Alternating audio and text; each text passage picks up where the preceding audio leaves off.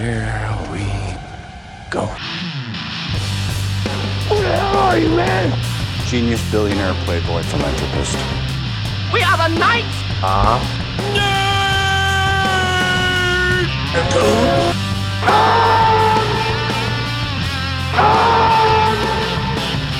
Hold on to your butts. And now for something completely different.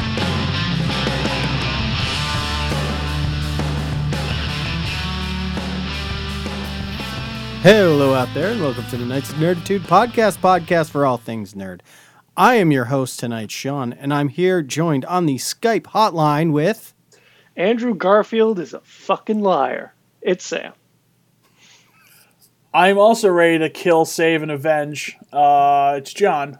Yes. So, all right. So we have a pretty big show, but someone's missing. Sam, where's Chris?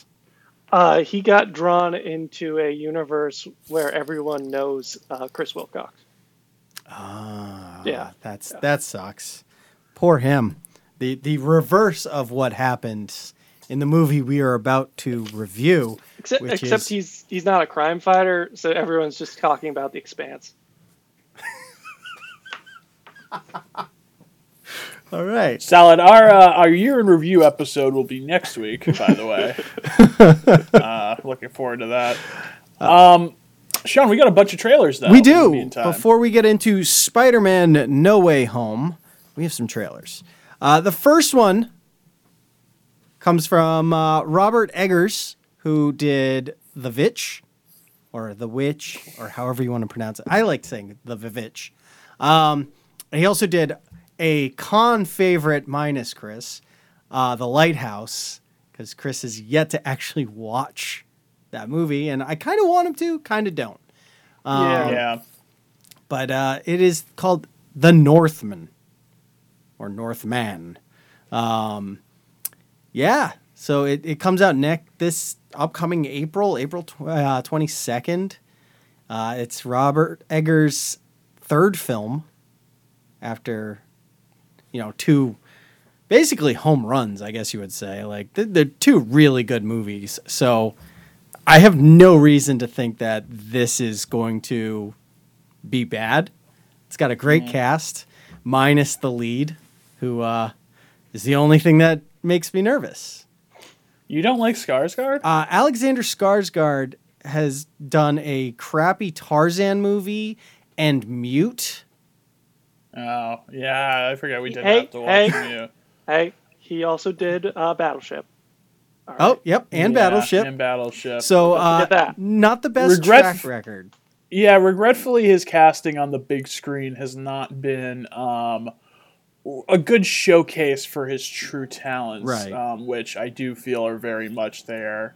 John, I'm guessing you haven't seen a lot of Generation Kill. No. Which actually, for a war movie, I feel like you would really enjoy. Oh, man, he is in Generation Kill. Yeah, like the main guy. Just my head never put those two together. Oh, wait, Damian Lewis is in Band of Brothers? I had no idea. Who does he play? Yeah, so I would check that out. But getting back to our Viking Hamlet revenge. Yes. This movie looks insane, dude. Oh, I like it. The one thing with him is, The Witch, which I shockingly still not seen, which I will have to have to see that as well as rewatch The Lighthouse. But definitely two smaller productions. This one is finally getting, this, I'm sure it's not like an incredible budget, but like clearly it's got some money behind it. Yeah. And it just looks like they were able to hire a third actor. Yeah, right? Yeah. And it looks like it just gets super freaking weird. And like, oh boy. Yeah, like, I have somewhat mixed feelings about this, because like watching it, I was just like, wait, so he's just going to make an action movie? Like, is that what he's going to do? And then the trailer kind of towards the end starts getting really weird. Yeah. I'm like you see like a Valkyrie and yeah. I mean, Sam, how likely would you say that actually this movie's super weird and like all the action scenes are in the trailer? To be honest, hopefully that's true. Cause I love this guy for other reasons, not like he does action well. Then again, I've never seen him do action, so. Right, but don't you think this, I don't know, I feel like this kind of genre, subgenre, or whatever you want to call it, it's a little, like, underserved. Like, we don't have those, like, Paul Verhoeven, like, weird Total Recall movies anymore. Like, old, you know, 80s Total, 90s Total Recall. Which, I mean, I think this is probably not exactly a good comparison to, but we don't get, like, weird action movies so much anymore. And, or, like, you know, I'm just very it tickled a lot of my all over the place on this, because I'm like, partially I'm really excited, and then also I'm just like, seems a little dumb when he caught the javelin. Did it though? If by dumb you mean like freaking awesome, like yeah, but like I don't know, I don't expect that from one of these movies. Or at least a weird movie like this. I don't know. I think we might be like over, like putting like what The Lighthouse was on like everything this guy's ever gonna make. Yeah. Which you know, fair enough. Like somebody is whoever they are the first time you meet them. They're sort of somewhat locked in place. But, yeah, man. I don't know, Sean. How as someone who's seen The Witch. Well, Sam, haven't you seen The Witch? I have not. It's just... You have not seen The Witch? Yeah. We should do a Con-On classic for The Witch. Yeah. I mean, I've listened to the soundtrack enough. Yeah, I know. That's why I was very surprised that you haven't seen The Witch. Well, first of all, I was going to say the one thing that should make you guys feel okay with this movie is name me a bad movie that has Bjork in it. True. You know? Yeah. Was she in like a Muppet movie or something? No, she hasn't done anything. I don't know. Maybe it's because she has a Muppet name. Like yeah, Bjork. Yeah. I mean, I just look at it as like, you know, love Anya Taylor-Joy, Nicole Kidman, and Ethan Hawke just in this. You know, Ethan Hawke like is just in this to like die 20 minutes in. I mean, you know, that's the whole setup. Not really a spoiler. Yeah. You know, you got your boy Fjolnir in here. Outside of that, you know, dude, I couldn't possibly be more all in. Yeah. So same. I'm very excited. Same. Very, very excited for this movie. I'm in. Just like a little off kilter, I guess. I just wasn't expecting this. Watch The Witch, Sam. Just watch The Witch. Yeah. All right. Any final thoughts on The Northman? No, just, oh my God.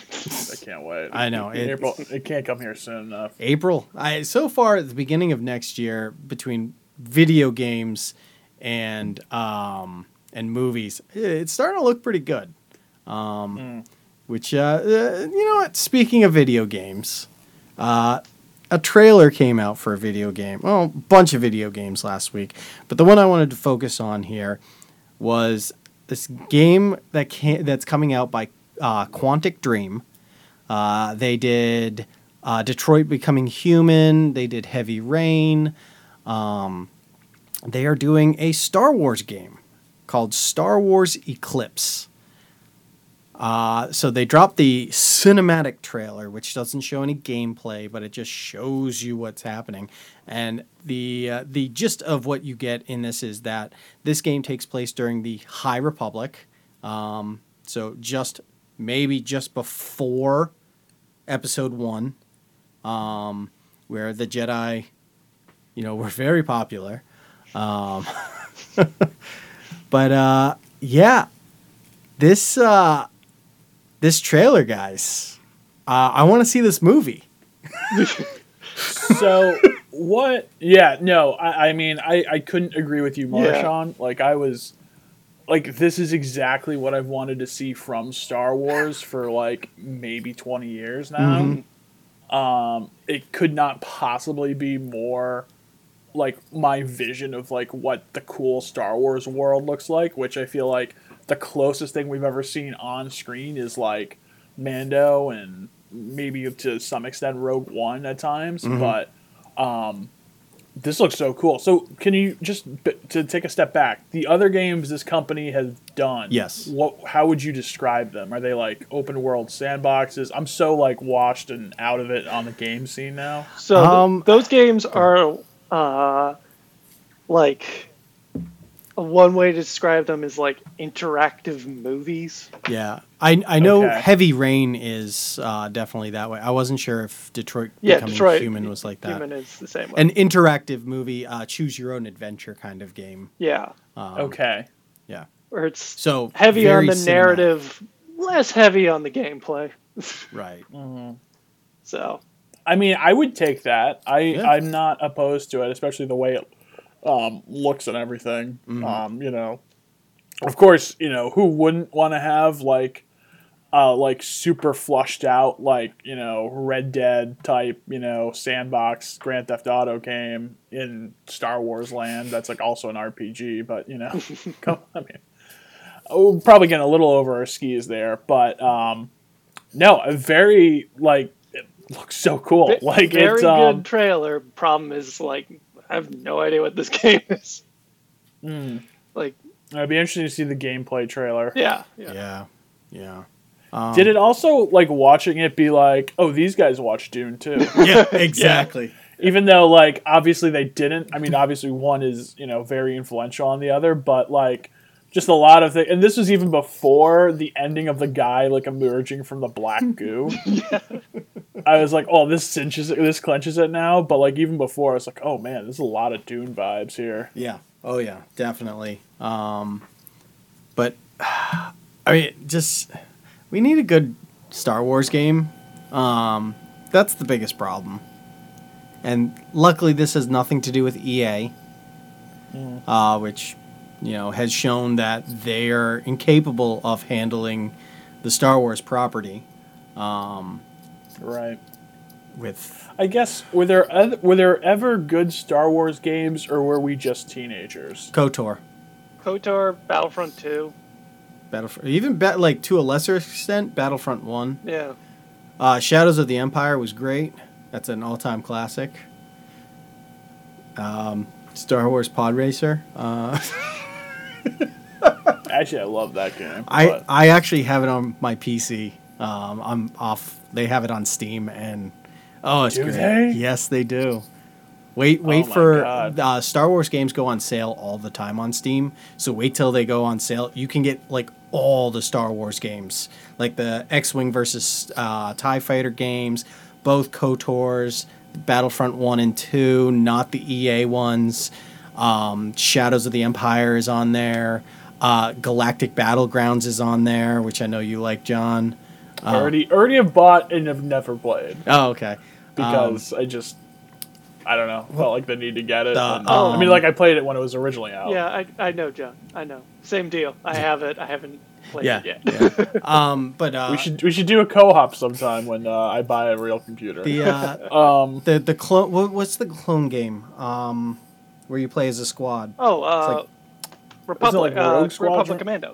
Republic Commandos. That's it. Yeah, and yes, I believe Rogue Squadron is also, and the Jedi Outcast game. Kyle Katarn. Yeah, so like all those games are on Steam, but they bundle them all together. So if you get it at the right time, they'll be like $25. They're all yours. It's like the best deal ever. Such a nostalgic, because I played Rebel Assault 2, which I used to have on like my Windows 95 PC a long time ago, and I still get PTSD from playing that game. And I tried playing it again recently, and I still get PTSD from the Millennium Falcon. Like, thinking back, maybe, like, I have to play again just to see, but, like, thinking back, that game was broken. It was all over the, like, especially those chase scenes. Sam, I have replayed it recently. I have played the Millennium Falcon bit where you're trying to escape through the tunnels. Yeah.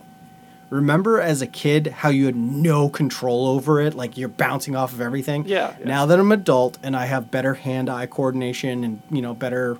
I can function better. I'm just as bad. It's awful. I'm like, dead. Yeah, it's just broken. Yeah, no, it is the hardest thing I've ever done. That is sick. They're just all here. Yeah. Everything's on there. It's great. Plus, if any of them had, like, DLC, they're added in. All right. Well, we've talked yes. about Star Wars enough. But, no, I'm very excited, though. A part of me is, like, just even seeing it and the look of it. Of like, I hope this game is successful yes. and it influences the movies. Because, like, clearly they need somebody to push them in a certain direction. Yeah. Really quick, too, going off of Star Wars games, did either of you guys know that KOTOR is being remade? Yes. Yeah. It was originally announced as coming out for just PlayStation, but then they're like, yeah, like a month later, we're going to release it on Xbox and PC. So it's like, eh. So it's not even exclusive anymore. So everyone can play. Hey, not on the Switch. Boom. That's true. Last time I played it was on an iPad, so... I have it on my phone. I think I might too. I don't know if there's a cross. It's like $2 on like Google, like the Google Play Store. So it's like, yes, please. You should just play it now. I'm gonna play it now. All right. I like how we started this conversation with, have they ever made a good Star Wars game? Too. I'm just gonna play KOTOR while you guys talk. I mean, that was like kind of, you know, like devil's advocate. Like, to be fair though, the amount of Star Wars games compared to the amount of like actual good Star Wars games, is pretty low. Yeah. But there have been some gems. Yeah, if you make 200 games, you know, 5 of them should be good. Yeah. Yeah. Anyways, moving on to a little tiny movie coming out next. When is this one coming out? April 22nd. Wow. Wait, what? Same day. Same day as The Northman. The Unbelievable Weight of Massive Talent. Starring Nicolas Cage as Nicolas Cage. Which, this is going to be an incredible double feature. Yes. I 100%. So I guess we're already, I know how you feel, John. You're in on this movie? I'm pretty in. My only sort of cautious sort of, just, you know, caution to this whole thing is just that I feel like a lot of times these like high concept comedies have an incredible trailer in a very okay movie. Okay. I can see that. Like, you don't regret seeing it, but it's like, okay. This could have been better sort of deal. Yeah. It's like you have this vision in your head on what it's going to be, and it just doesn't reach that. Because, like, it's Nicolas Cage, so it could be off the walls hysterical of just him overacting. Mm. But I loved what I saw. Yeah. Oh, yeah. Especially the Nick Cage freak-out scene and, like, of them climbing the wall. It ticks a little niche box for me of movies with insanely long titles that kind of don't make sense. All right. Yeah, it's a very, like, French New Wave kind of title to it. We also need to see, in review at some point, Pig. Yes, I've seen. Yes, I will watch Pig. It's on Hulu. Maybe. We'll see. Definitely see. I will see if I can watch it this weekend, at some point. All right. If we're talking to next week, I'll watch it. All right. Good Christmas Eve movie.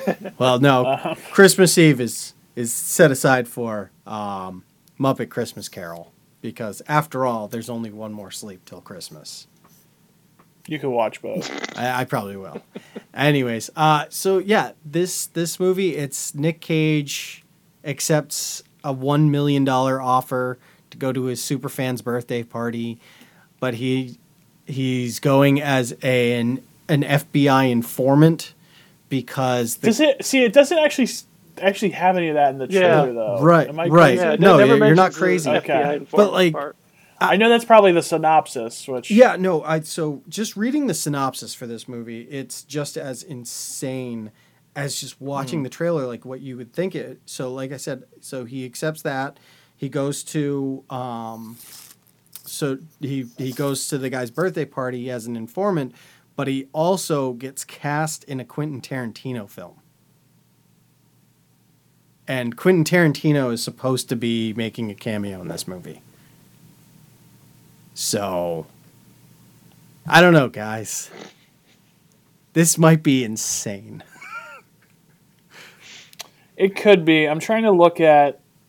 Let's see, who's the guy who wrote it? Written by Tom Gormican? Yeah. I'm not seeing... I'm not seeing a promising filmography. Right. Well, what is on his filmography? The movie That Awkward Moment. Okay. Which actually kind of has an incredible cast. But you know, all of the show Ghosted, which. Oh yeah, that one is on Hulu. I don't know if it was ever a network show or not. I think it might have been on Fox. That's it. I mean, like I said, I like what I saw, but I just have a feeling, I feel like with these things, the trailer is like a 9 out of 10, and the movie's like a 6 out of 10. Yeah, well. I've been burned too many times. I'll go see it, but... I shouldn't say that. I'm definitely in. If the reviews are really bad, then I'm probably Hulu. Yeah. Oh yeah, catch you on Hulu. Yeah, it'll definitely be on Hulu at some point. But yeah, no, I agree. Which is sad that I've gotten to that point, and we've talked about it on the past on the podcast that reviews will keep me away from movies. I mean, it's if you're like borderline. Yeah. Plus. You know, it's a Nick Cage movie, and you never know with these things. It could be all over the place. Could be, you know, great, or it could be awful. We don't know. There's no in between. No, there isn't. Well, I don't know. Go see Pig. That's all I'll say. All right. Any final thoughts on the unbearable weight of massive talent? Nope. No? Yeah. Sam? Yeah, no, none really here. Part of me kind of wants to pull a wild card and be like, hey guys, what'd you guys think of the Sonic 2 trailer? Yeah, can we talk? Well, I have a whole spiel on the trailer. Go ahead. Fuck it, I'll do it now. Yeah. So, you know, I'm sitting there in the movie theater last night when we were watching Spider-Man. Two nights ago. Mm-hmm. Last night. Yeah, 2 nights ago. I know this matters on a fucking podcast when you listen to it, whatever. But sitting there in a movie theater with these two guys, and I'm like, you know, I talk a lot about like there's no good like IP-free movies these days, like total like original ideas. And then we get the trailer for Moonfall, which is one, and it's you know a Roland Emmerich. Unfamiliar, yes, it's Roland Emmerich. You know, Independence Day. Well, I say Independence Day. That's the best one. And since then, it's been a long 2012. San Andreas. Day After Tomorrow is not bad. Yeah, you know, total, you know, nuclear or you know, forgetting apocalypse movies. Yep. Oh yeah, that's right. It's the first big one. But yeah, so it's one of his movies. Oh man, it looks so shitty. Like it looks. I mean, God love him. You know, Patrick Wilson, you're a good actor, but like, if Patrick Wilson's the lead in the movie, you just know. Oh yeah, yeah. Like you just it's yeah. Unless he's calling. He's a good, not ready for prime time. Unless he's good as an assistant, like Ocean Master. Master. Right, and then you know I have that feeling, and then the next one is Sonic 2, and I just realized there's no future and there's no God, and I just want to. Why bother? I'm assuming I'm the only one here who has seen Sonic the Hedgehog 1. Yeah, you would be correct. All right. It's actually a pretty good movie. I hate saying that because it has no right to be a good movie, but it is hands down the best video game movie of all time. Like, nothing compares to it. Like, it's legit a good movie. I don't want to say that.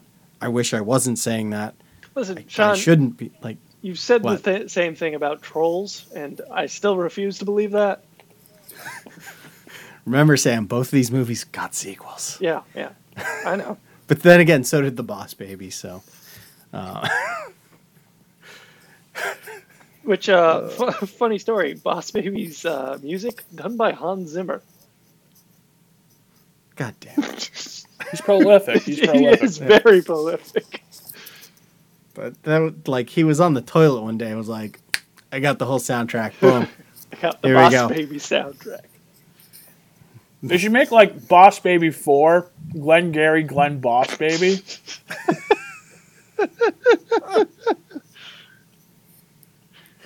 Oh, God. That's going to be a Peacock original, and it's gonna be Alec Baldwin dropping F-bombs. Oh, God. Yeah, so I'm probably the only one here who's actually excited for Sonic 2. Sonic the Hedgehog 2 being one of my favorite video games of all time. So I'm actually excited for this movie, and I don't know why. What about Sonic lore intrigues you the most when it comes to this movie? Is it the introduction of, what was his name, Punches? Knuckles. How did I know that? Because he's a main character in Sonic, Sam. Come on. You've played the games, I'm assuming. Yeah, I was a kid. I played it. Yeah, it was Sonic, was it Sonic and Knuckles is the third one or fourth one? Third one. Anyways, no, like, I don't know. I seriously, like, Sonic the Hedgehog 2 is probably my top 5 favorite video games of all time. Like, I love Sonic the Hedgehog 2. Like, I own it. You know, going back to games you have on your phone, I have it on my phone. How much faith do you have that this movie stays true to Sonic the Hedgehog 2 lore? As long as there's no bit in this game where Sonic is underwater, and then all of a sudden that music starts playing, because that'll give me such anxiety. Because that is the worst part of that game. So let's hope that doesn't happen. But yeah, Sonic lore, like, outside of, I know there's stuff that outside of the first, like, 4 games, I don't care. Like, to me, it's a, I guess you would say 3D side scroller where you just kill a bunch of robots and the baby animals hop out of them. That's all it needs to be. And, like, the fact that they were able to give it a plot in the first one, I, like, bravo. Like, if you remember back to when the first one, like, trailer dropped, like, Sonic looked terrifying. He was, like, out of a nightmare because they made him human-like. And the internet yelled at the creators, and so the VFX team went in, fixed him, made him look more like the game, and somehow that actually made a good movie. Like, it worked. The internet was right for once. Like, this is weird. The internet. You think that had an impact on the actual movie, though? It just, like, didn't look stupid or weird or whatever. Well, I mean, like, the plot is fine. It's just, it's very distracting to see that, like, humanoid hedgehog thing. Oh, for sure. Oh, yeah. I mean, that would have ruined, I guess in some ways, the same. Yeah. You're right. Yeah. So. Hey, just some... So just mindlessly scrolling IMDb, and Nick Cage's next movie, the director of it only has a picture but has no blurb at all for, like, a description on IMDb. Like, it's very jarring. Like, it's just a picture and a black screen. And it's... This is a movie that has Ernie Hudson, Ron Perlman, Jackie Earle Healy, Rick Fox, the basketball player. Anyway, right. One more trailer. Which we were sort of debating, do we talk about now, do we talk about later, as it was released or included with the end of Spider-Man No Way Home. That is Doctor Strange Multiverse of Madness? In the Multiverse of Madness. Okay. You gotta include the in part. And frankly, to be honest with you, I have absolutely nothing to add to this trailer. We knew that going in that this was a Sam Raimi movie, so he did the Evil Dead movies, so he knows horror. And Spider-Man. He did the first three Spider-Man movies, and parted ways with Sony in negative ways. He also did For the Love of the Game, which was very odd. that classic movie that everyone knows about. Now that I know he's done it, that's the only thing I will ever remember Sam Raimi from. Because I had to sit there and watch Kevin Costner pretend to be a pitcher for the Detroit Tigers go through the story of his life while pitching a perfect game. God, that movie sucked. Yeah, so I like you see Wanda, you see Doctor Strange, Baron was it Mordo comes back. Now he's got longer hair. I think part of the problem is I totally forget everything that happened in Doctor Strange, which you have every right to do because it is a forgettable movie. Mm. Like, I just remember Tilda Swinton is like this weird being that people were pissed that she wasn't Asian. Yeah, the ancient one. Remember how Rachel McAdams is in it? Right, exactly. Yeah. So the one thing I can take away from this trailer, because I'm the only one who decided to continue with What If, there is an episode of What If Doctor Strange lost his heart instead of his hands. So if you remember from Doctor Strange, he mangles his hands, can no longer perform surgery, so he dives into magic and whatnot. Whereas in the What If, Rachel McAdams' character dies, and he uses the time stone to go back to that moment and try fixing it over and over and over again, and he can never save her life. And so he realizes that he can do it if he consumes, all the, ancient beasts, and just, summons each one and consumes them all, and essentially becomes... an immortal being, but also, a demonic mortal being who, after he saves Rachel McAdams' life, he's able to do that. His entire reality shatters around him, and he is contained in, a little gemstone thing, and that's all that... Or prism, which is a prison, which is all that contains left of his universe, which is basically himself. And if you watch this trailer... There's the whole, the only, thing you should, what is it? The biggest enemy to the multiverse is you. Is you, and it shows an evil Doctor Strange. There's a lot of people believing that this is the tie-in from What If. Oh, okay. So, and you see in the town, there's that squid thing with the giant eye. That's Shuma-Gorath. Who is an ancient one, who is ruler of many dimensions. And one of, in the comics, Doctor Strange's, mortal enemies. And he's also on our brand new logo that was created. He is the tentacles. That is Shuma-Gorath. Wow. Small world. Yeah, right? You shouldn't have said that, though, because now we can get sued. He was the inspiration. Anyways. Yeah, inspiration. Yeah. We just added tentacles, not those tentacles. Anyway, I'll go see it. Yeah. I hated the first one.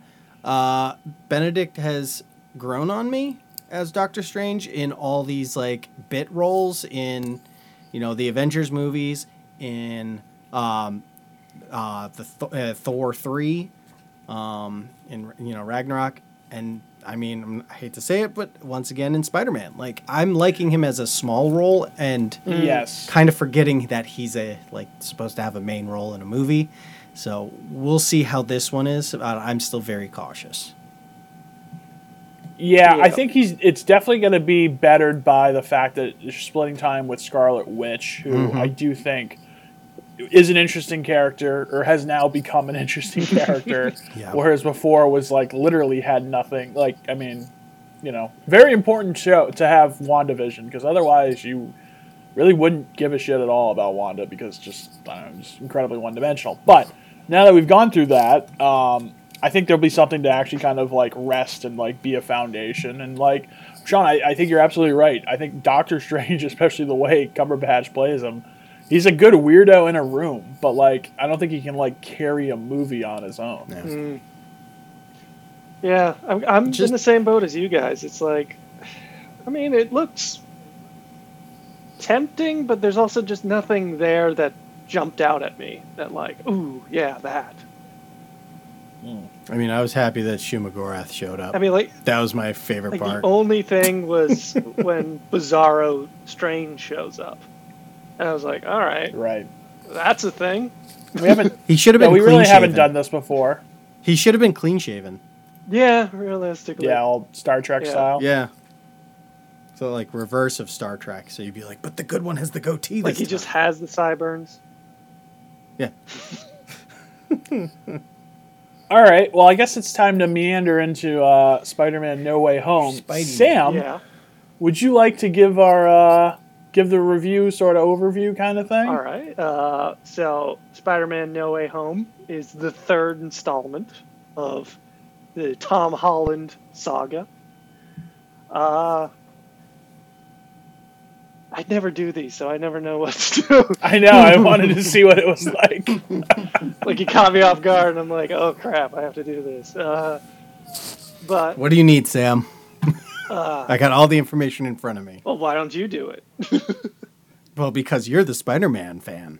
I know, that too. I'll just swing it on over to you. Huh? All right, so starring, first of all, directed by John Watts. But starring Tom Holland, obviously, Zendaya, Benedict Cumberbatch, Jon Favreau. We were shown in the trailers that Jamie Foxx, William Dafoe, Alfred Molina, Benedict Wong were all in this, and of course Marissa Tomei.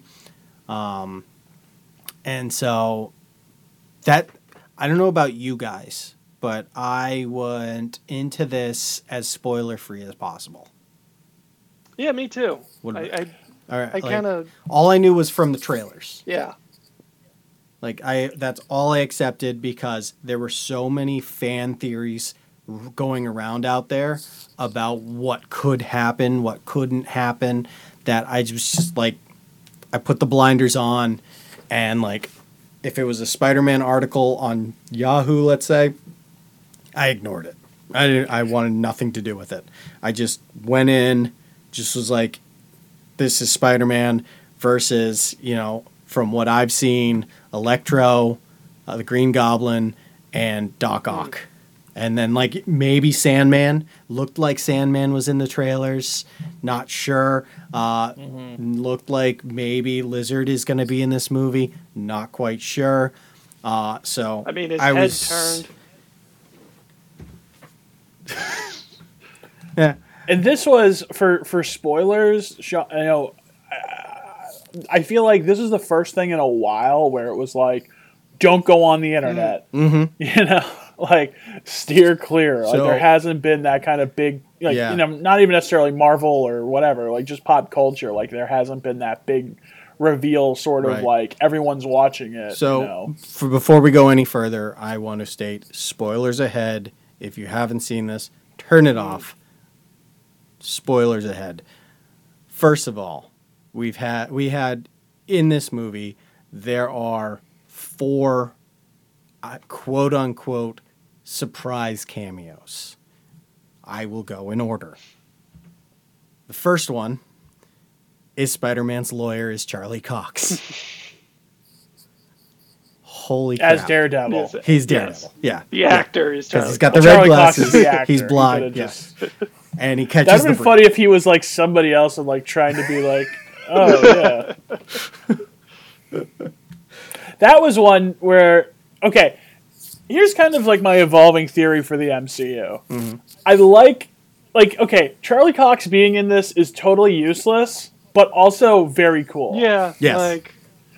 Like, there's really no reason for him to be it, but I like that we can do this. Like, you know, I like that it's that there's this sort of, like, amorphous world around it. It's not just like, okay, here's a Spider-Man movie with, like, Spider-Man things, you know? Yeah. It's like, oh, yeah, well, yeah, of course he would show up. Right. I mean, he's a lawyer, and Spider-Man needed a lawyer. They have enough characters now where, like, they can just, you know, elbow into other movies and TV shows and stuff. Right. And I mean, this is the first time they've elbowed into the TV shows. Yeah.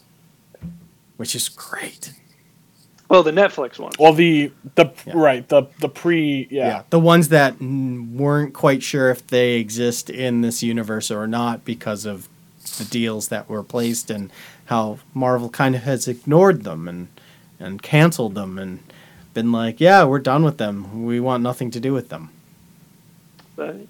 Now they do. So now it's going to be really weird that Mahershala is Blade, considering he's Cotton. Yeah. Mm. Anyway, what other surprise cameos? So then the next two, which are huge, is Andrew Garfield and Tobey Maguire show up. Who are they? Peter Parker and Peter Parker. I mean, you say surprise cameo. So I say surprise cameo because, as Sam stated to open this podcast, Andrew Garfield lied. He's a liar. Oh, no. He lied? But then again, so is Charlie Cox. He lied? Which is, oh, no. Which is fine. I'm happy he lied because, like, so when we first saw Charlie Cox in this, there was a collective gasp in the movie theater of people going, oh, like, that's awesome. When Andrew Garfield showed up, which I realized it was Andrew Garfield the second I saw him turn and face the camera from, like, a distance. The eyes. I was like, that's Andrew Garfield. Oh, my God, that's Andrew Garfield. And then he, like, shows up, takes the mask off, and, like, everybody's losing it in the area. And then Tobey Maguire shows up, and it's just like the crowd was just like ready to stand up and just start clapping. Like it, like you could feel the energy in the crowd at that point and how happy everybody was. It was, I've like you've said, John, like the fact that they are able to do this now because the MCU has gotten so big. Like it's amazing that they were actually able to do something like this, where they were able to pull in three franchises that have nothing to do with each other other than the main character, and put them all in one movie.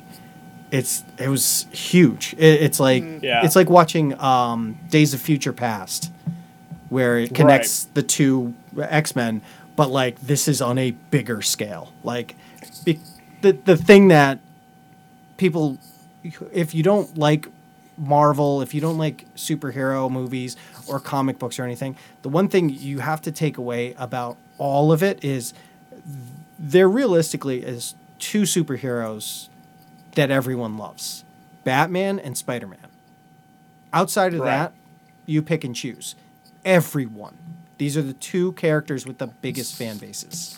Everyone. I mean, I think Superman has some cachet, but like just doesn't, as like a story, just never really works. No. Like everybody knows Superman, but like few people are fans of Superman.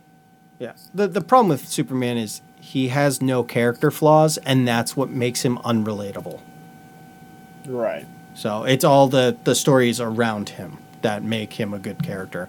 But, you know, like everyone loves Batman. Everyone loves Spider-Man. Mm. Like, I mean, Sean, too, like, to me, this movie even goes a step further. I mean, we're starting to get to this sort of like flushed out world where, like, you know, Doctor Strange, you know, a major character. I mean, Benedict Cumberbatch is, you know, a big actor. He's not a massive star, but he's still a big actor. You know, shows up in all these movies, plays like in this one a pretty good sized part. Mm-hmm. But then on top of that, we have now decided, oh, we're just gonna f around with the multiverse from here on out, or at the very least for the foreseeable future, it seems. Yeah. And just the world of possibilities this opens is just very appetizing in my mind. Yeah. Like, I look at this, I'm starting to, like, come back around to being, like, actually the only good Marvel movies, I shouldn't say that, the best Marvel movies are the ones that are big and full of spectacle.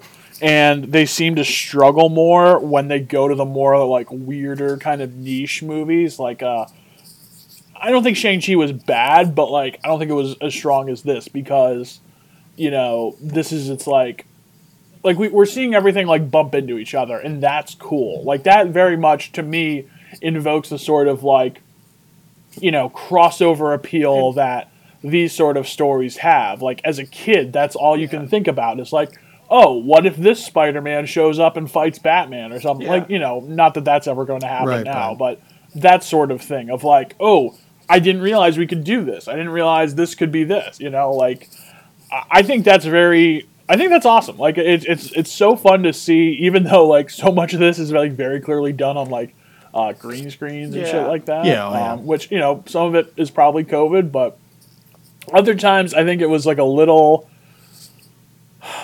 You could see it a little bit with this one, a little too much, but you know, I'll leave that behind. Overall, I really liked this movie. I thought it was great. I mean, it wasn't like, you know, I would say it's like, you know, we did this little thought experiment last year or earlier this year of like, oh, what's the like essential MCU canon?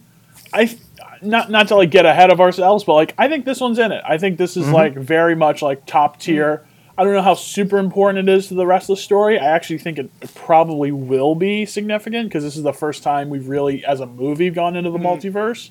Plus, now everyone doesn't know who Spider-Man is. Yeah. Right. Yeah. Well, doesn't know who Peter Parker is. They know who Spider-Man is. They don't know who Peter Parker is. Right.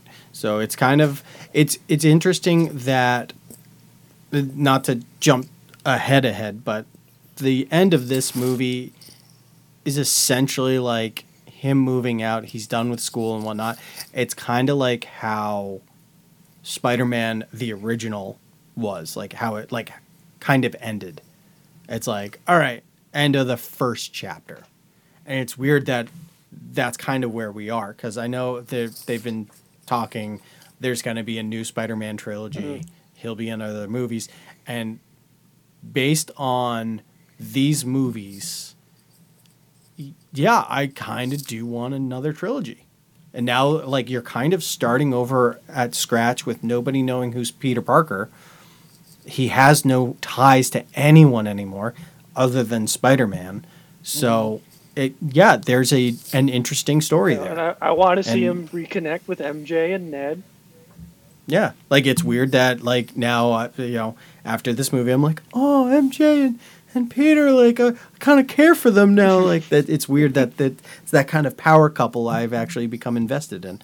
I mean, they're great. I mean, obviously, they're in real life, right? Yeah, those two, okay, sort of thing. They're. I think no, yeah. they are. They. Let's go to gossip correspondent Sam. But no, obviously, they have like incredible chemistry, and it's like all of them. Like you see the friends, like even. What was his name? Flash or whatever. The one Tony Flash Thompson plays. Who's like just like literally in it to always be a punchline. Which like, all right, sure. But no, I find like the characters and the casting on this to be like very good. You know, and like I think the more I see the Marvel movies too, like I realize it's just. Part of it is just, like, the casting can be, like, very, very strong. And, like, Tom Holland is, like, perfect in this movie, you know? It's not, I mean, like, it's perfectly casted. And, like, he seems like a kid, too. Like, even, you know... He's approaching his late 20s, and he still seems like a kid. Like, he can play Spider-Man for the next 10 years, honestly. And it still seemed like he's, like, you know, he could just be getting out of college by that point. But I'm interested to see where it goes. I don't know if I'm like, I need to see 3 more movies, but I think it's definitely a story that is far from over. Oh, yeah. You know? The only thing is, like, I've heard he's not super game to keep making these. He doesn't want to be old and being Spider-Man. Okay. That's, like, the most I've heard.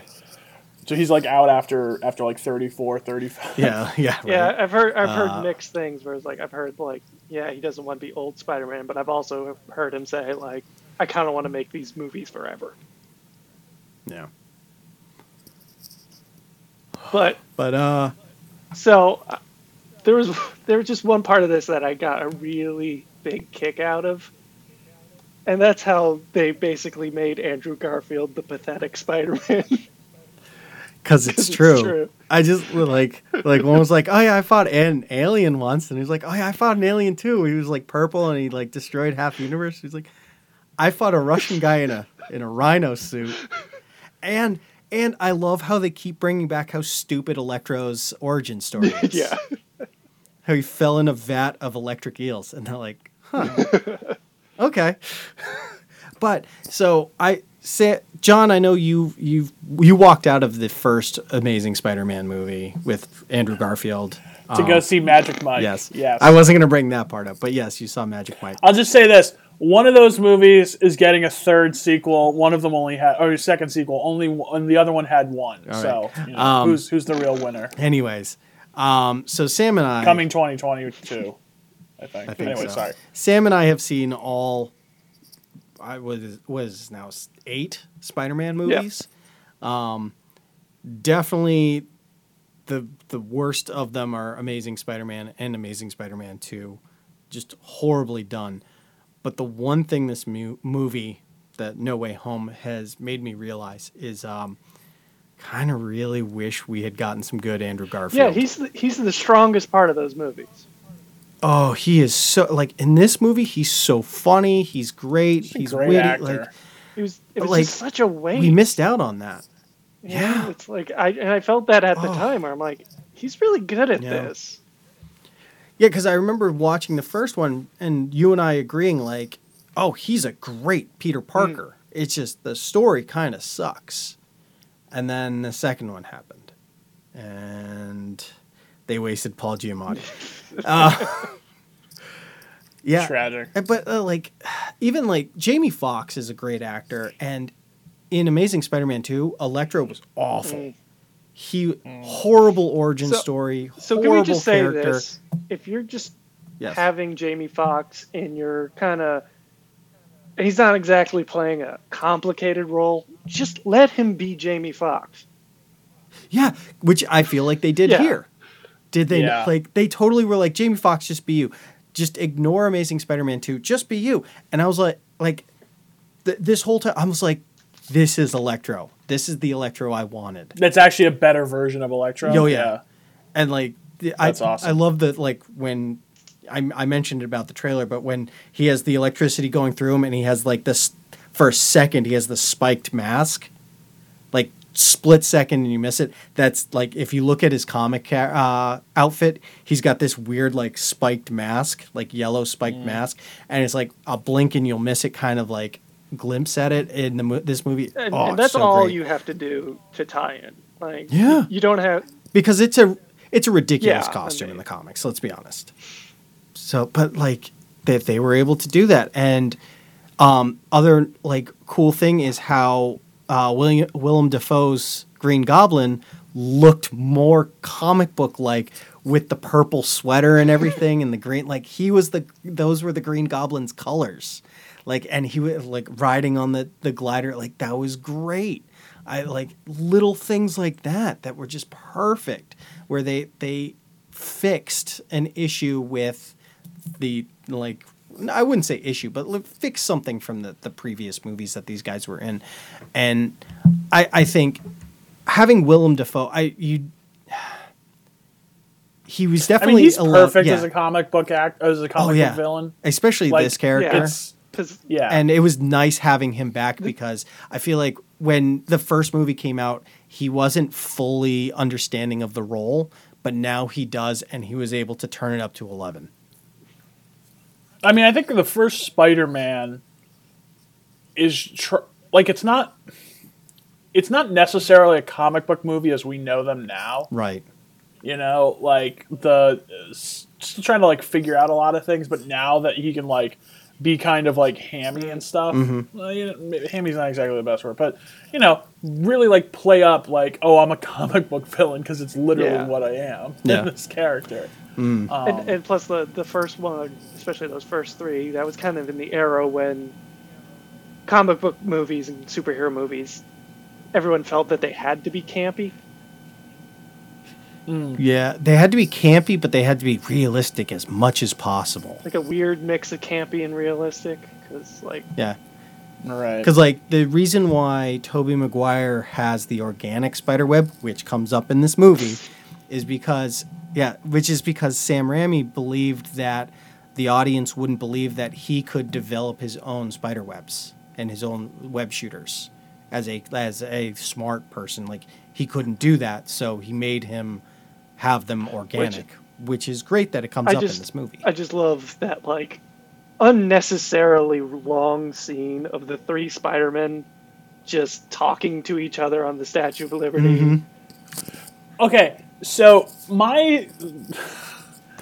I found, like, to me, this movie was, my subtitle for this was Spider-Man, It's Okay to Not Be Okay.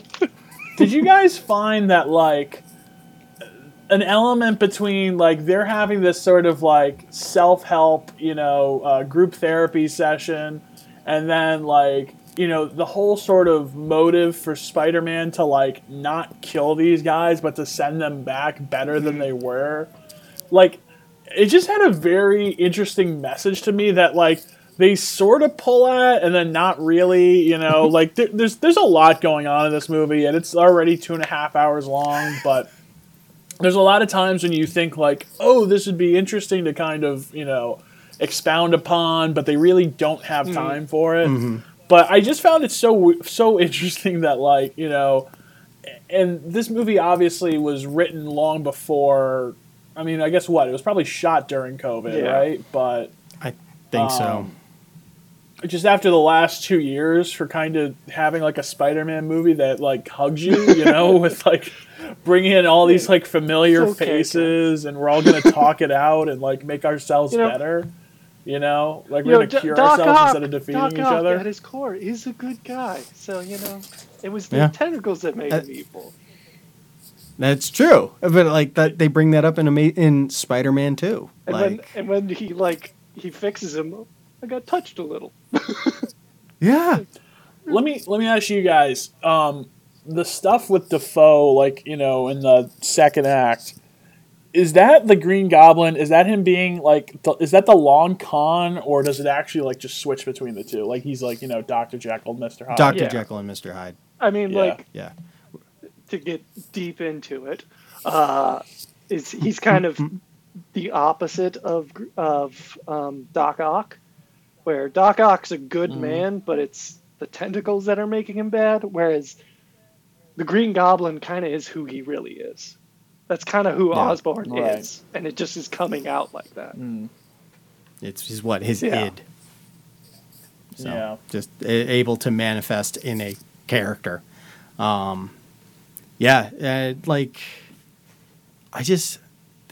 The cast was great. I was very happy. Like, I feel like Rice, was it Ifans? The guy who... Reese Ifans? Yeah. He was the only one who the Flask! Yeah. Which is more or less the same movie, to be honest. Who are we kidding? But, like, he's the only one of the villains, I guess you would say, from the original Spider-Man movies that just, like... They were just like, just get in the truck. Yeah, get in the truck. We're not gonna deal with you at all because you're just a lost cause. Well, yeah, but also I think it's like, you know, how many storylines can we possibly pack in here? I know. You know, like even like Electro is very like half baked. Like Doc Ock, you know, actually sort of has an arc. I mean, Sandman doesn't at all. Like, no, I don't. I'm not sure on the Sandman. The one kind of fault I have here is, like, never really understanding what side of things Sandman's on. Yeah. Agreed. Because he's like, I just want to go home and see my daughter. Problem in Spider-Man 3. In the third one. Like, what's the deal with this guy? Is he bad? Is he good? He killed Uncle Ben, but then they're like, I want to save my daughter. But, like, by accident, and he felt bad. Yeah, like... he's the... My only flaw with this movie, honestly, is... Thomas Hayden Church's Sandman. Like, he looked great. I loved him, like, for the most part, but not quite sure how he went from I just want to go home and see my daughter to I don't want to go home and see my daughter. Yeah. I mean, truthfully, it's not a big part of the movie, so it doesn't matter that much. Right. But it does sort of stand out. Yeah. I mean, you know, look, at the end of the day, I think the big appeal is the three Spider-Men, and I thought all that was great. I love seeing Tobey Maguire back, like doing this kind of stuff, cracking each other's backs. Yeah. And like you said, Sam, like just I think it totally comes through here how like Andrew Garfield is definitely like underused, or you know, never really got the accolades he probably should have, considering like how bad movies were. I really enjoy. It's just 1 second, but when they're like, okay. Spider-Man 1, Spider-Man 2, and Spider-Man 3, and Andrew Garfield's just like, I just enjoy that. I do love how he was like, I've been on a team. I've been in the Avengers. Oh, that's awesome. Who are the Avengers? Are they a band? Are you in a rock band? Yeah. Like, just the interaction of the three of them really was good chemistry. So great. And yeah. To be fair, too, if that's like a little bit off, it could be really like eye-rolling and like, oh. Yeah. Like you give like Joss Whedon that and it's like, oh my God. Like, so, I mean, hats off to them for, you know, as crazy as a, you know, stunt that is, to pull it off is still like a cool achievement. And hats off to John Watts. He's done all three of the Spider-Man, the Tom Holland Spider-Man. They've all been good. Yeah, they have. It's interesting, too, because this was the first one, like, the first two had pretty, like, low stakes, I would say. Mm-hmm. This one, slightly more, although it's, you know, I'd say it's slightly more. So it starts to depart a little bit. And then, you know, like I said, too, there's a lot going on here. Like, the whole, like, you know, people forgetting who you are. I think that scene at the end is like really good. Mm-hmm. When he goes to the donut shop. But there's even some stuff there, and you know maybe this kind of comes out more in subsequent movies. But you know that's kind of a cool thing that they sort of didn't explore, and I think it's like a little bit regretful because I think there's like serious granted like that's not really what these movies are ever. But, like, I think it'd be cool to see, you know? Cool to explore that. Might be more TV show land. Yeah. That's something that could probably go down that way. But then that's a whole other can of worms between Sony and Disney. Yeah. So plus, like, Tom Holland doing a TV show. Let's be real. Yeah. Got all that Uncharted money. Really, oh, God. You mean Chris's new favorite movie? I don't know why he talks that movie up so much. Anyways, during the finale when Doctor Strange is closing the portals, I guess you would say, or the cracks in the dimensions, you see a lot of people, or at least the silhouettes of a lot of people. I saw there. Rhino. Sam, did you recognize any? Saw Rhino. There was one that I saw. It took me a second to get it. Where I looked at it and I was like, that looked like a flamingo's head. It's like a flamingo's head. Who the hell looks like? There's no flamingo. Scorpion. And like it just like clicked, and it took me a second. But yeah, so Scorpion is in there. He, like people gone back rewatched it, and Rhino obviously he's so obvious to tell. Scorpion is he's one of them because you see the tail. But people have said they've seen like Kraven the Hunter in there, who is supposed to get his own movie. You've also got, oh God, I'm trying to think of all the others that are in there. I think people have claimed like they've seen Black Cat and stuff like that, but like, there's just waiting for like Kang to come through or something. I know. Part of me was like waiting for like the bigger picture, maybe some tentacles coming through. The only thing I find a little, and you know, they've got a whole movie to like dig themselves out of this hole, but the fact that like, oh, we shut the multiverse, and then the next movie, no, wait, never mind. Yeah. Well, they mentioned that like we know very little about the multiverse, and so we believe that we shut it, but not quite sure. So they'll get into that I think a little bit more in Doctor Strange 2. I do hope long term they don't just like wave their hand to like the whole Peter Parker, people forget him. Mm-hmm. Even though I feel like they might. All right. Like, I don't know, maybe that's a Doctor Strange trick, and I don't know. Have they announced another Avengers or like any kind of like team-up movies on the docket? The only thing close to that is Secret Invasion. Yeah, which is TV. Which could be Spider-Man. Right, which watch he's in that after I just said Tom Holland. I know. I feel like Marvel TV is different than TV. Right. Also, a lot of these guys just like, shows up for like 3 seconds. I mean, look at Florence Pugh in Hawkeye. I mean, she's probably just like on a green screen in London. Doing well, have you watched the last two episodes? I have not watched the most recent, the one that dropped. So today is Wednesday, so I have not had a chance to watch today. Because she's in a lot of the last two episodes. Yeah. Yeah. No, I know it's not just a cameo. Like, she's actually in the show, which I've yet to check out. But I'll just say this. Definitely will. Pretty good finale. Okay. Watch it today. Cannot wait to watch that. One thing that has come out of this movie that we didn't touch upon at all, granted it's a passing comment, but like I feel like should mean more in the grand scheme of thing, kind of makes more sense, is that Benedict Wong's character is now the Sorcerer Supreme. Because he got it. I don't even know what that is, though, to be honest. The Sorcerer Supreme is like the head wizard guy, the guy in charge kind of thing. And because Doctor Strange blipped, during the blip, he took over the mantle as like the head wizard, guess you would say, because he was gone for 5 years. So, which might make more sense now that Benedict Wong has been showing up in like everything. Yeah, I was like sitting there thinking like, man, Benedict Wong just has a lot of time on his hand. Yeah, he's not saying no to TV, that's for sure. No. I mean, he was. Does he show up in? Don't tell me if he does, but he is in an episode of What We Do in the Shadows, which is great, with Haley Joel Osment as his character in this.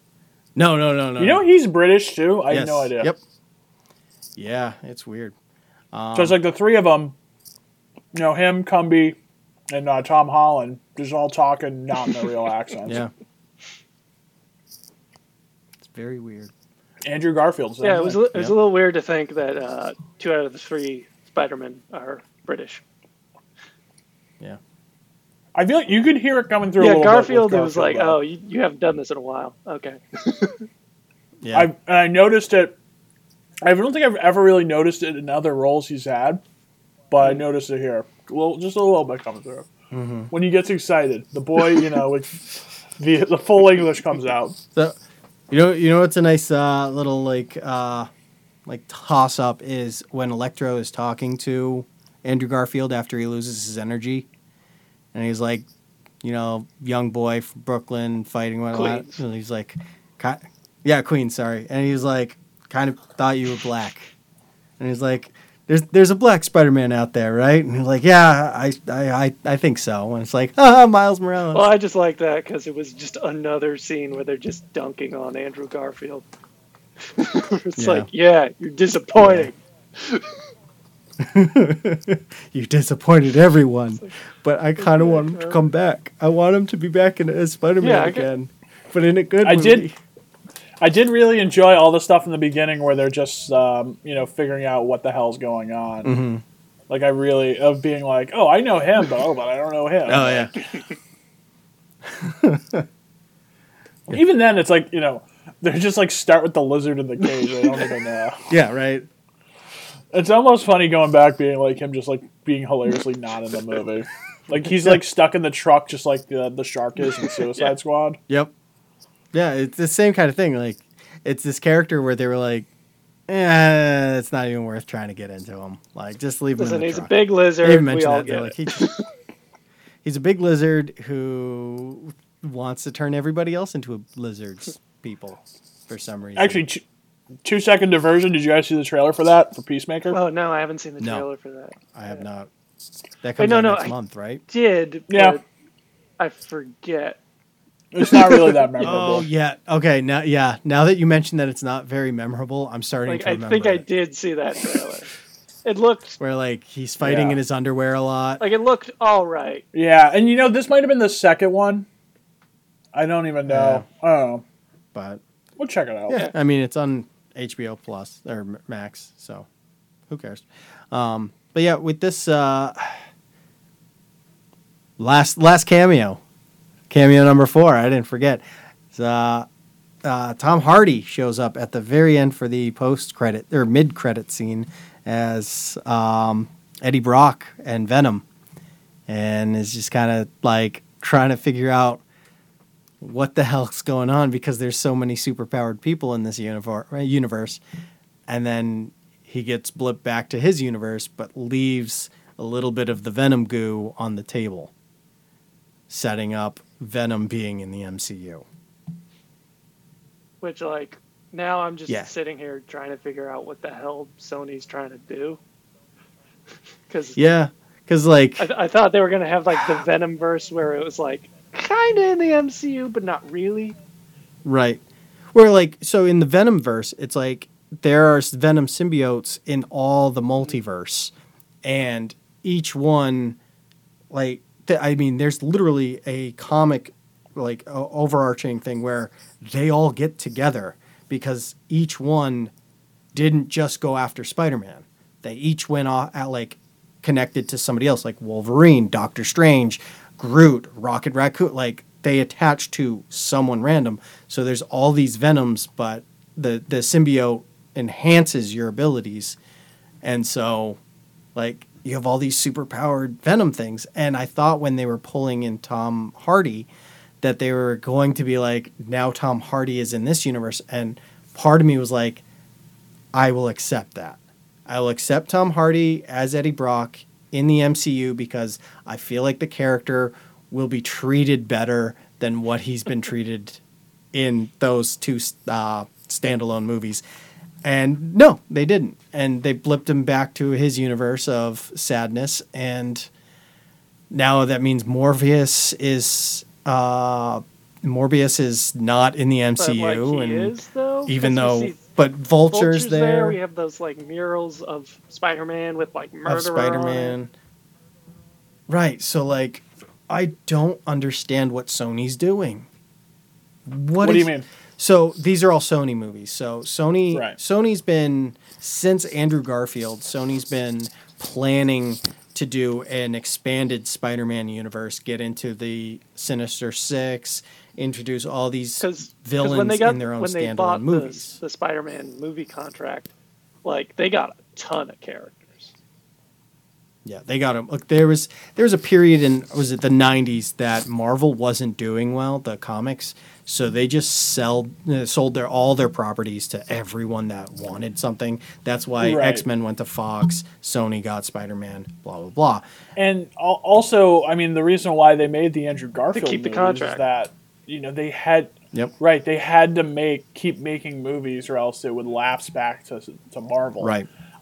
Which is why I sort of refused to see those, because I knew they weren't made with love, that's for sure. And I think that bore out. But it's crazy to me they have this, like, oh, now that this is actually all huge again, you know, let's just make as many of these fucking movies as we can. Yeah. Because isn't it like everyone in this movie is more or less the Sinister Six? Yeah. Yep. So, you know, I don't know if they'll do that. You know, it seems like there's no reason why they wouldn't. I mean, they do good, right? Like, Venom's made a shitload of money. These Spider-Man. Oh, the first. Well, yeah. Oh, you want to get into numbers really quick? Yeah. It's weird not having Chris here. I guess the box office is back for this. Only this, right? For exactly the biggest asterisk humanly imaginable. So, Spider-Man: No Way Home is the third or second biggest domestic weekend opening ever, not pandemic ever, and I'm just totally blown away by that. I mean, we went to a Monday night showing, which, first off, every theater, which, I mean, is more or less every theater. I was going to say every theater this is in, but every theater. This is playing, like, what, like 15 times a day for a 2 and 40-minute movie, 2.5-hour movie, which is crazy. It's on, like, half of the screens. And it's just raking it. I mean, we were trying to get tickets, and it was, like, impossible on a Monday night, you know? And this wasn't a, like, half-sold, you know, intentionally half or three-quarter-sold theater. That's wild, man. I can't believe people came out for Spider-Man and, so, like, just didn't for some other things. So we went out on Monday. So I just went to the numbers, which has all the numbers.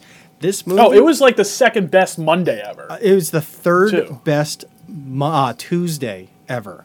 Tuesday. The only movies that have beaten it: Avengers: Endgame and The Force Awakens. Like, yeah, that's insane. Like, how? Like, that's how? Like, how did this movie do so well? It makes no sense. Really good because movie. It shouldn't have. Like, at the same time, I agree. Like, but pandemic. But the pandemic, like, I don't know. Maybe this is just everybody was like, we're gonna see one movie this year. Let's make it Spider-Man. Like, I guess so, but it's just, you know, crazy to me too with everything that's gone on with, you know, the sort of cases going back up and some people sort of slipping into this mentality of, you know, 2020, like, definitely not, you know, how people were sort of thinking over the summer, or at least before, you know, the numbers sort of crop up again, but even in the fall, I mean, people have been very chill out.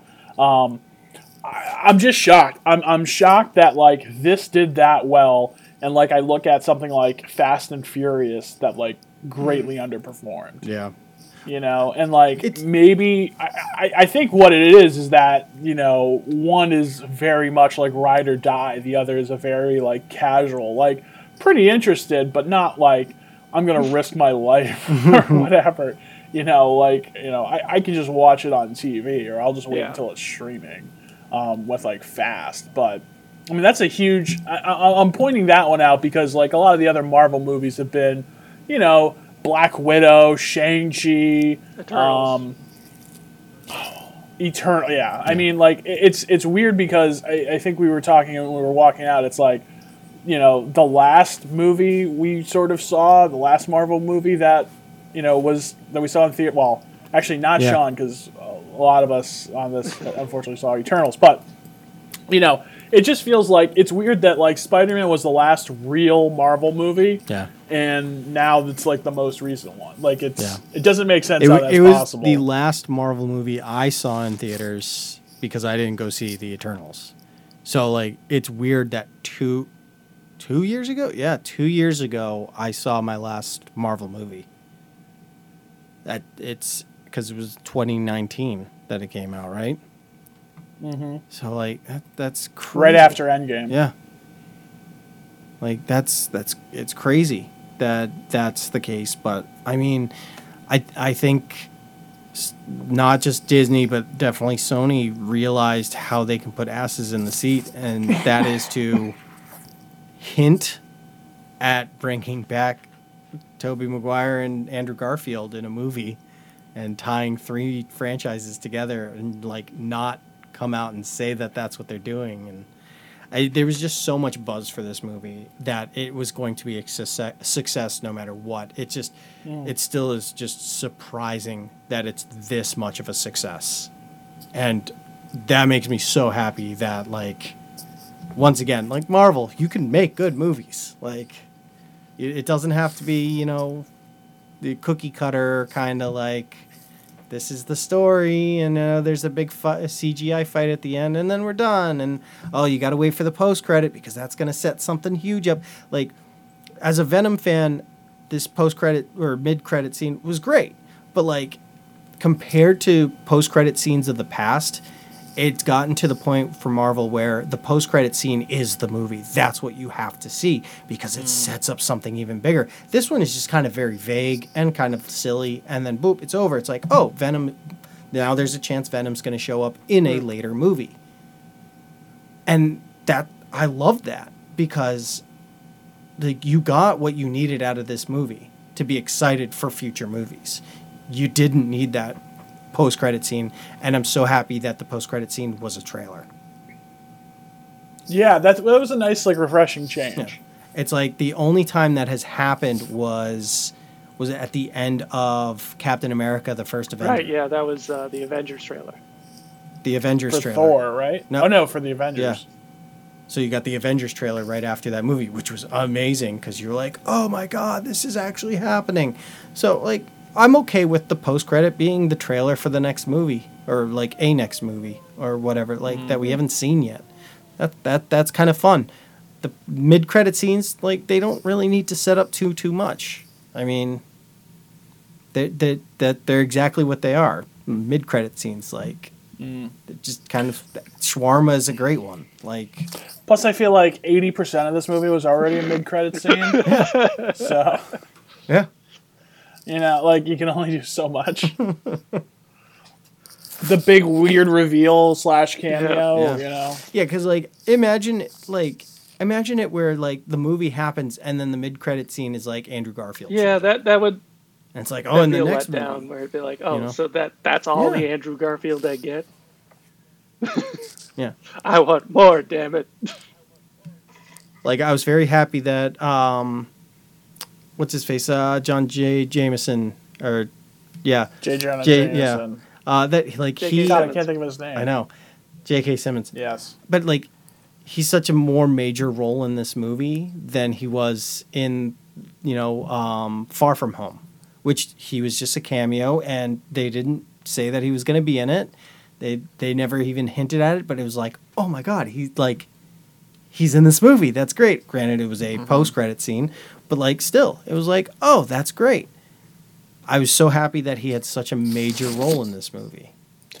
Did you guys? Was the only thing we were supposed to read into his, like, you know? Like, he goes from being, like, a, you know, like a at-home Alex Jones with, like, a green screen background and, like, the only thing to, like, a major, you know, in-studio thing. And that was supposed to just be because he's more popular, right? Correct. That's not, like, the multiverse fucking thing. No. Right? Like, okay. All right. Yeah. Because, I mean, I feel like that's a trick that happens in that kind of circumstance. Right, right.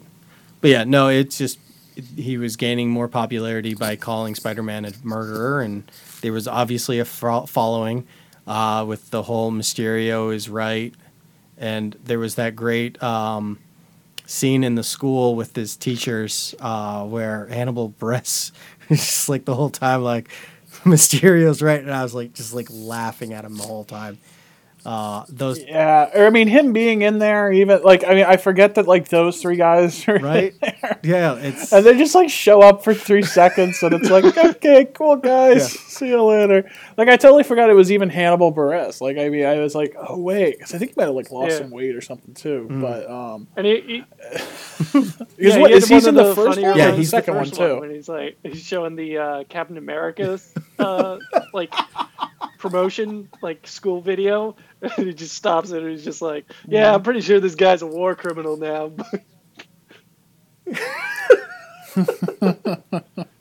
Yeah, like those three, the teachers / principal or whatever, and gym teacher, like they're great characters, and I'm happy that they still have them in these movies, but it seems like now that Spider-Man's done with high school, we're done with those three characters, which is a shame, but...